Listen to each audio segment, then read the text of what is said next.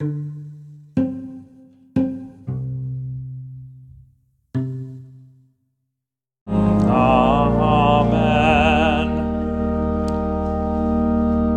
Grace, mercy, and peace be with you from God our Father and from our Lord and Savior Jesus Christ. Please be seated.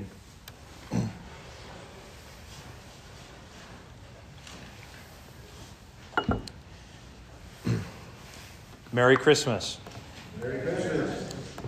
Tonight we heard from a vast swath of scriptures about God's plan to save his beloved creation. God created everything out of nothing. He created you out of nothing. He created me out of nothing. And that makes him God. He's the only one who can do that. He made all of those things. He made you. He made me and he saw that they were good. He formed us out of the dust. He breathed the breath of life into us. Of all things, us. And we began to live, body and soul together. Body and soul together, how they're meant to go.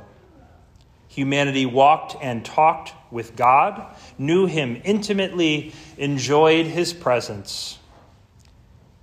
But because of the desires of our hearts, we rebelled against God. We cut ourselves off from Him. And we were cast far from God's presence. We wandered, we were lost in the wilderness of the world and our chaotic lives.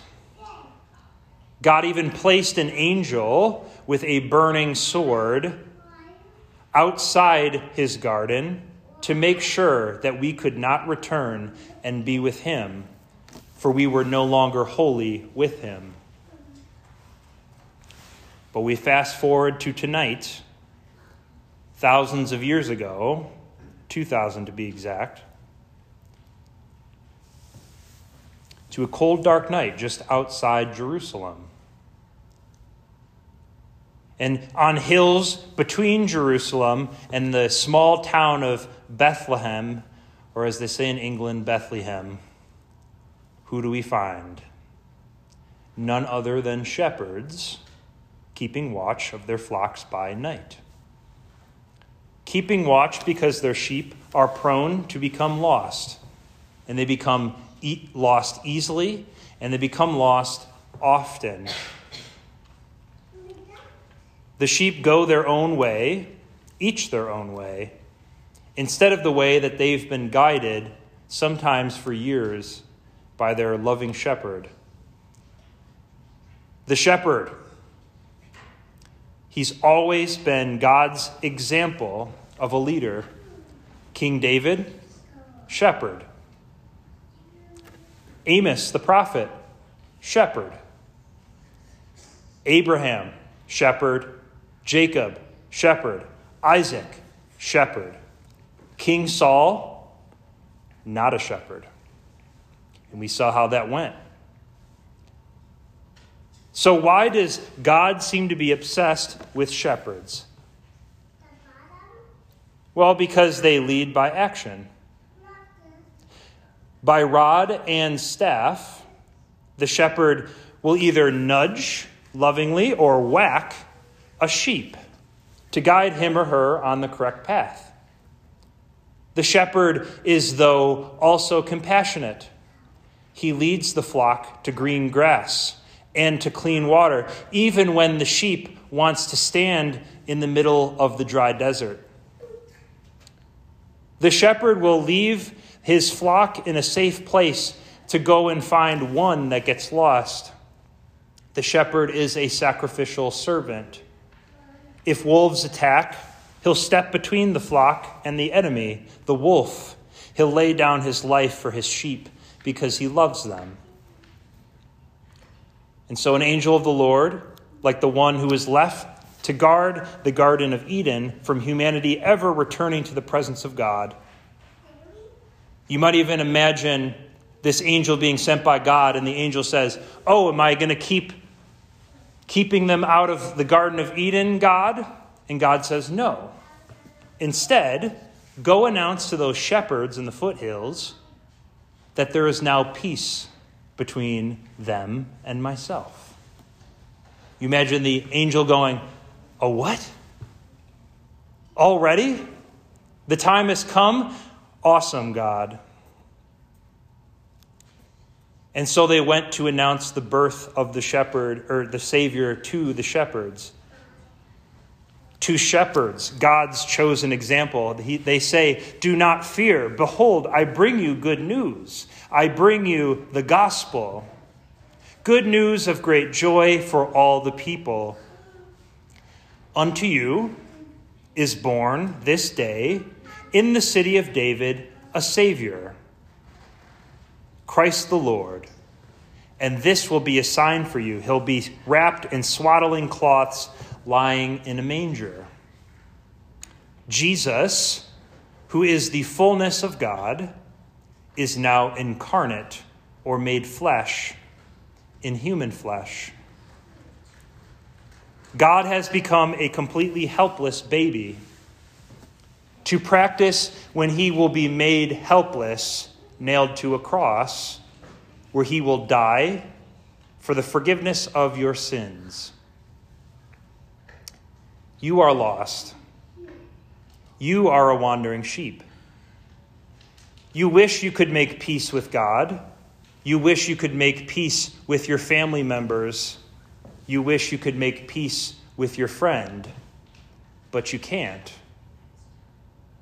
Instead, God announces he will make peace through his Son. Not only make peace with your friends, with your family, but between you and himself.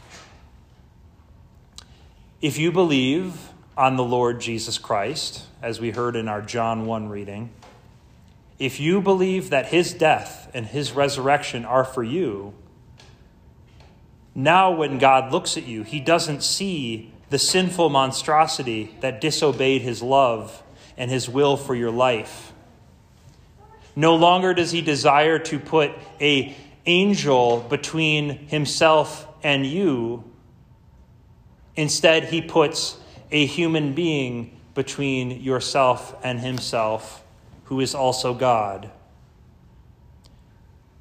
Now, when God looks at you, he sees the sinless, cute, little thing with a nose and eyes and ears, little hands, little feet.